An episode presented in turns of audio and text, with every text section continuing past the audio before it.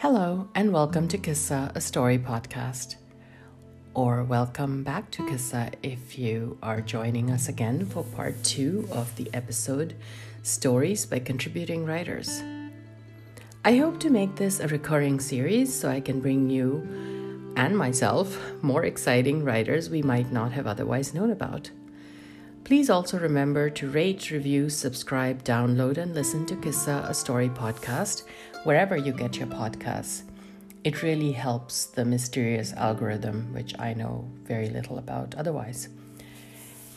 Today, also, I bring you two stories from two very different writers. Our first story is by Prachi Jain. Prachi writes short stories and poems, she is a mother of two awesome eye rollers, a self proclaimed skincare slash home remedies guru, and an impeccable procrastinator, which is something I share with her. Um, an impeccable procrastinator with some unusual habits, like blessing each airplane she sees from her bedroom window, which is just lovely. She's thankful for her ability to rethink every consensus and reevaluate every opposition. I wish I could do that. Her work has been published in the Huffington Post, Ascent Aspirations, Vending Machine Press, Six Sentences, and Brown Girl magazine. She likes to blog about the usage of literary devices and also poses some puzzling questions and attempts to answer them via her blog, thewritesail.com. That is the W R I T E S A I L dot com. So T H E W R I T E S A I L dot com. So after you've uh, finished up with this podcast, go on over to her blog and read what she has to say.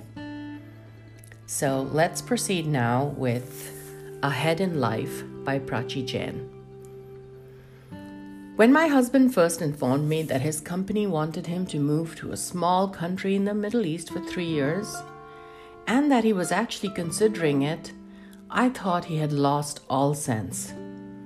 Why would I want to leave my life in the United States and move to a small country at the other end of the globe?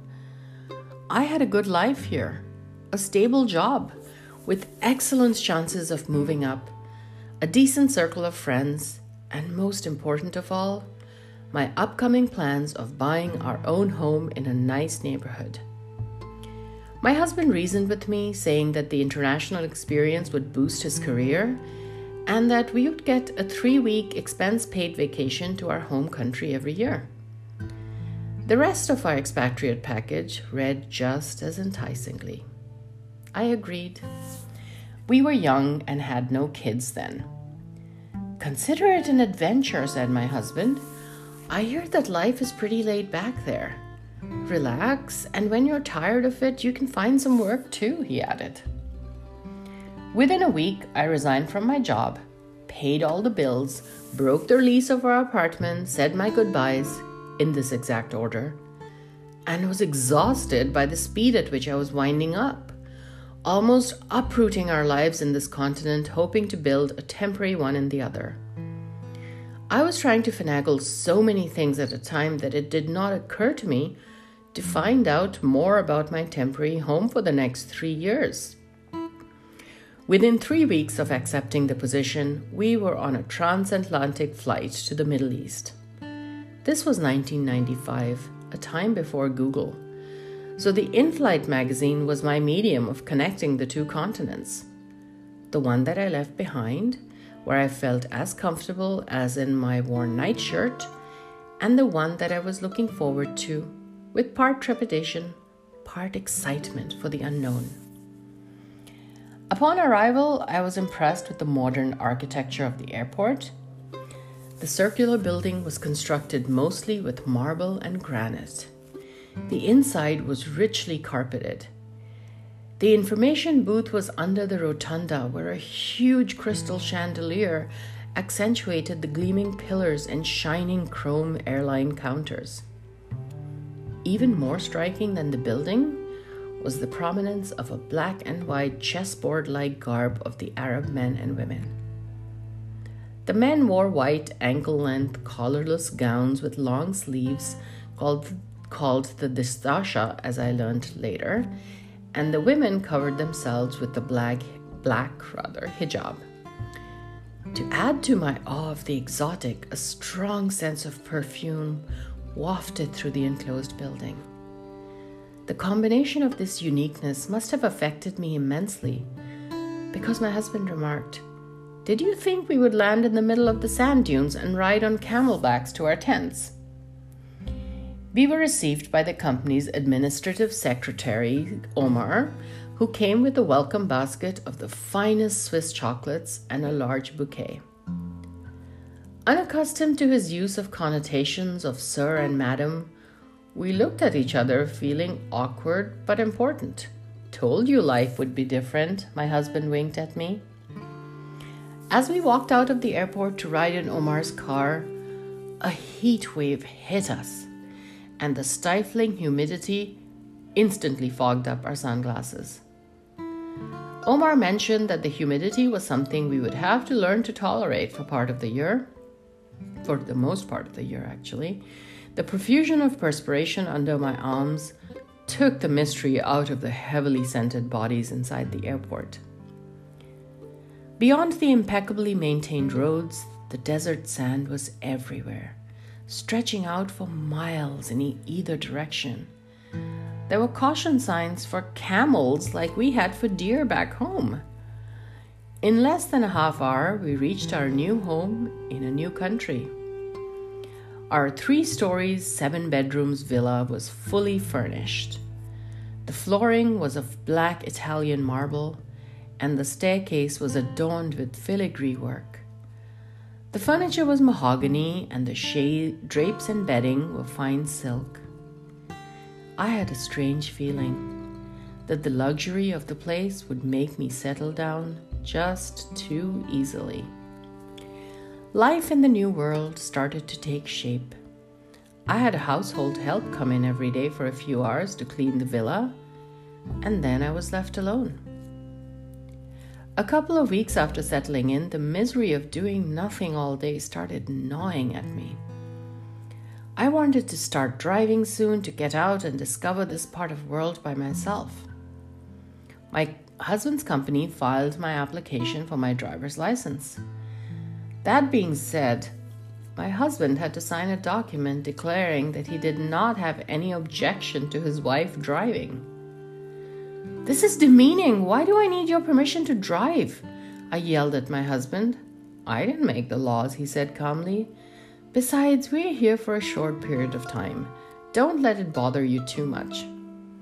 Then, narrowing his eyes meanly, he said, Well, maybe it's not such a bad thing after all. I gently punched him. We joked about the implications of that law in our home country and shared a good laugh over it. Driving gave me some freedom, but a few days of mindless shopping sprees didn't lift my spirits. The Lamborghinis and the Ferraris, though, did leave me awestruck. I tried looking for a library, but they did not carry books in the English language. Watching television reminded me of the world that I had left behind. I began to look for an eager face to make friends with in the supermarkets or malls. One evening, I even dragged my husband to the town's sole discotheque, only to find a couple of hundred men in a circle watching a single Asian female dancing in the center. Slowly, restlessness crept in. I started looking for a job. With my previous experience in the hotel industry, I landed a, job with the Intercontinental Hotel. I became an assistant to the event manager at the hotel, and of course, I had to provide them with a no objection certificate from my husband. By then, my husband had worked for three months in that part of the world and had seen how women were viewed as attractive female forms rather than individuals, just like men with the same drive to earn and rise further in their careers. Things don't work here like back home, he explained to me.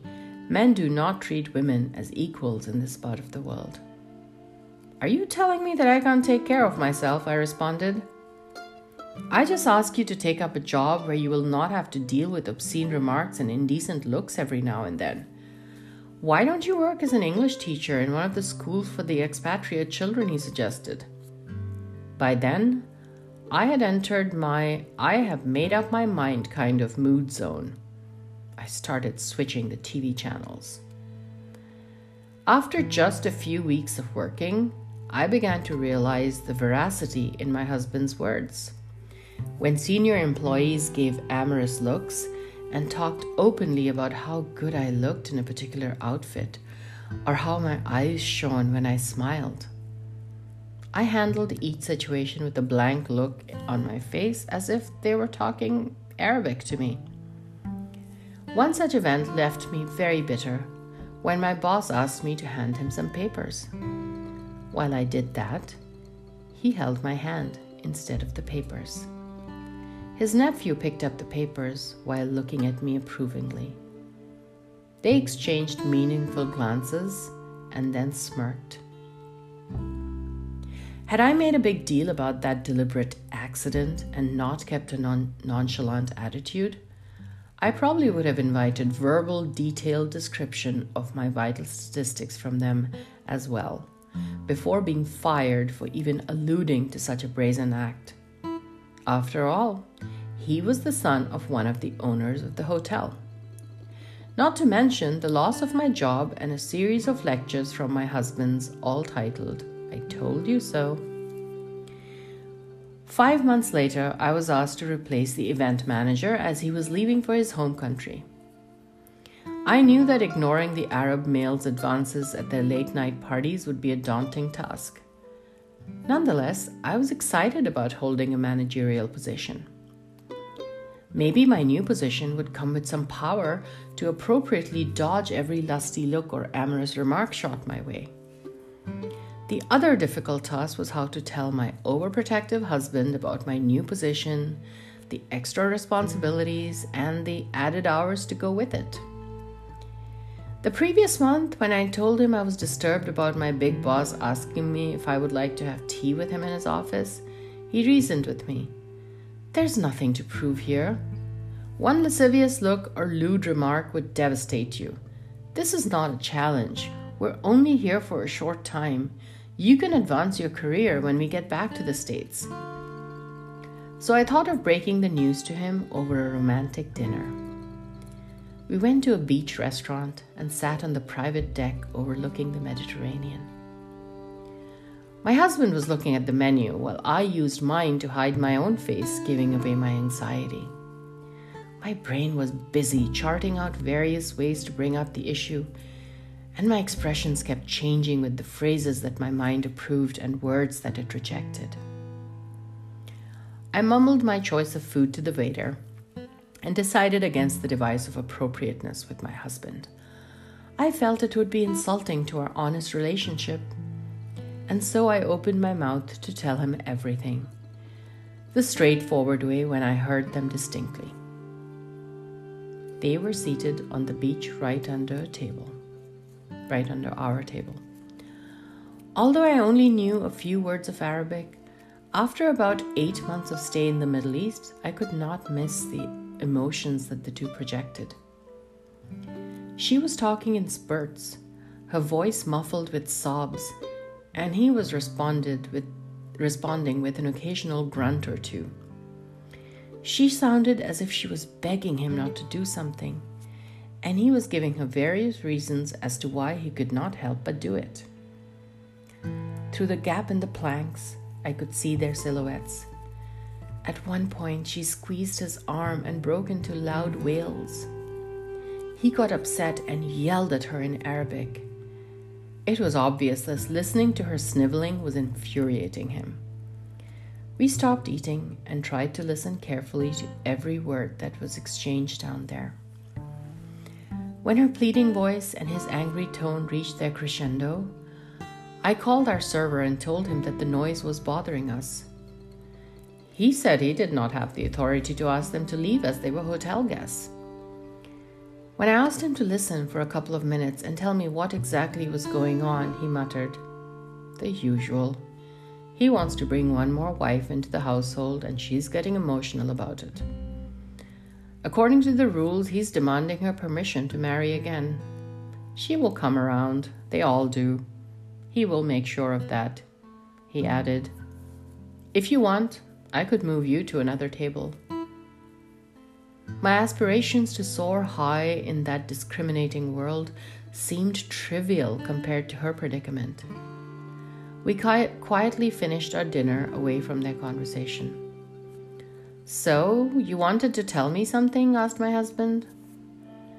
I smiled through my closed lips and shook my head. Now we come to story number three which is a very different kind of story indeed. This is a story called Being Tree by Paula Read. Again, full disclosure, as I had in the last time, I have known Paula Read for over a decade. She is a brilliant and talented writer, and I knew her when I lived in Switzerland and she lived across the border in France. Paula Read is a writer and translator. Born and raised in California, she has lived in France for many years. Her short fiction has been published in a variety of literary journals. Her essays and nonfiction on environmental and justice issues have been published in The Independent and in Mother Jones, among other journals and newspapers. You can find some of her work at paulareadwrites.com.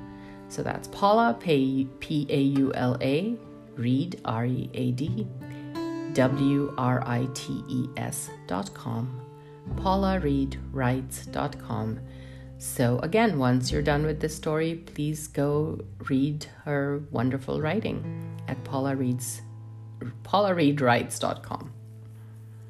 And now let's venture into being a tree. The wood wide, the wood wide web thrum hummed the revelation that humans are becoming trees. This is not communal human treeness, the loving us, living alongside us, in with us. This is humans giving up flesh and bone for tree-ish limbage filled with sticky good sap sap. The lovely mycorrhizal head networks click signals and airborne spurts, blip, blip, blip, snap, blip, about the human movement towards rootedness among flightless bipeds. Among the most dangerous of animal forms known to trees, with their zzz, sharpy sharps cutting us chop chop down. First known human to tree transformation since the long, long bristlecone time, Cynthia Saunders of Traverse City, Michigan, learned of mythological tree nymphs and chose to become one. Having been called tart one too many times by her parents, she went out into the family cherry orchard. She dug her shortest rooty roots into the ground and dreamed herself into blossom. She rejoiced at hearing the cherry trees whisper greeting her with sugars, because that is good tree manners. She pushed out sudden twigs, leaves, and flowers. She stayed with us until she fruited. Then she realized that at 17 years old, she was a rather old cherry tree. Knowing what her family did to old trees, she pulled in her branched below grounds up into her trunk and step steps forth to tell the human world. Soon there was a rush of human rootings. It's what humans do. They rush faster than ivy up a trunk. In forests, on riversides, humans pushed their toes into the earth, reached their arms upwards, and started telling their stories to us. Tree humans are chatty as bamboo in a stiff breeze, Clack, clack, clatty, clackety, clack. They are the clackiest trees. There came the humans who wanted to be the big trees. They came to the biggest forests and stood among us sequoias, baobabs, banyans. Mostly they spend their tree time as all bark, no girth versions of our great elders. What is a human life measured in sequoia years? A sprouty infancy? Few humans possess the stamina or desire to remain if they can't stand tall or wide among giants. But Tomas Juriski has affirmed from his oak roots in the Bialowieza forest that he won't assume human form until he's larger than the largest oak in that forest. Hmm, hmm, tree humans. We've learned mull, mull, mull about things like size or height. We don't understand why. They don't understand why we don't understand. Dylan Mitchell became an entire aspen forest in Colorado all by himself. Sprout, sprout, sprouting, Dylan rhizomes and seeding Dylan clones. He wanted to be the first human forest visible by satellite. Now he's a small Dylan copse and can't revert to human form. He chorus yells about this injustice and his leaves come out red. Most of us have him on mute. Sigh, sigh. So many human trees suck, drink, take more than they give on root lines. They hoard their sugars.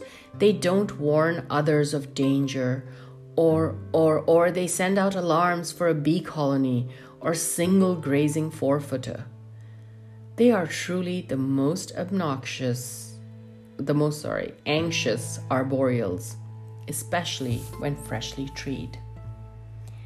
Many humans who are considered old or even ancient by biped years have chosen to root themselves as they stiffen with age.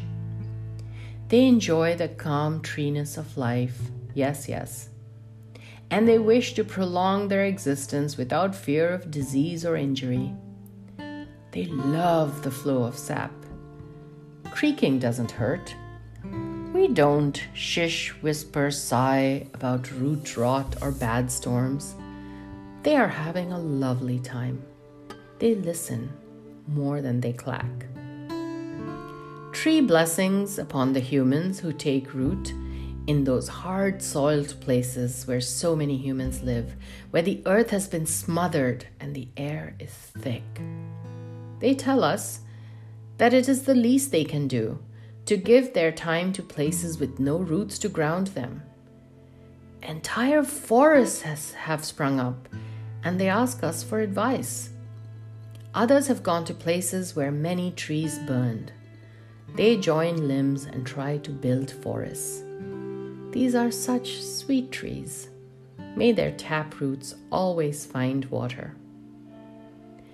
Tree blessings upon the humans who spend more some few seasons as trees, some as humans, and come back to visit as trees. They tell us what being a tree has meant in their walking lives, how they have learned to love wind and rain, how they bend in the hard winds of human life. May the rain always fall when they are thirsty.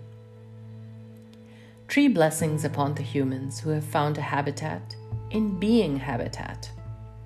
Those who let life abide in all its forms in the nooks and crooks of their limbs. They are learning good treeness. May all their visitors and side by sides be kind. Message to new trees, wherever you may be welcome. Drink up, grow strong, listen more, clackety clack less. We embrace you as you embrace us. Message to humans who ask whether trees would like to become bipedal. That Sasera Sasura you hear when the breeze caresses our leaves is the sound of us laughing.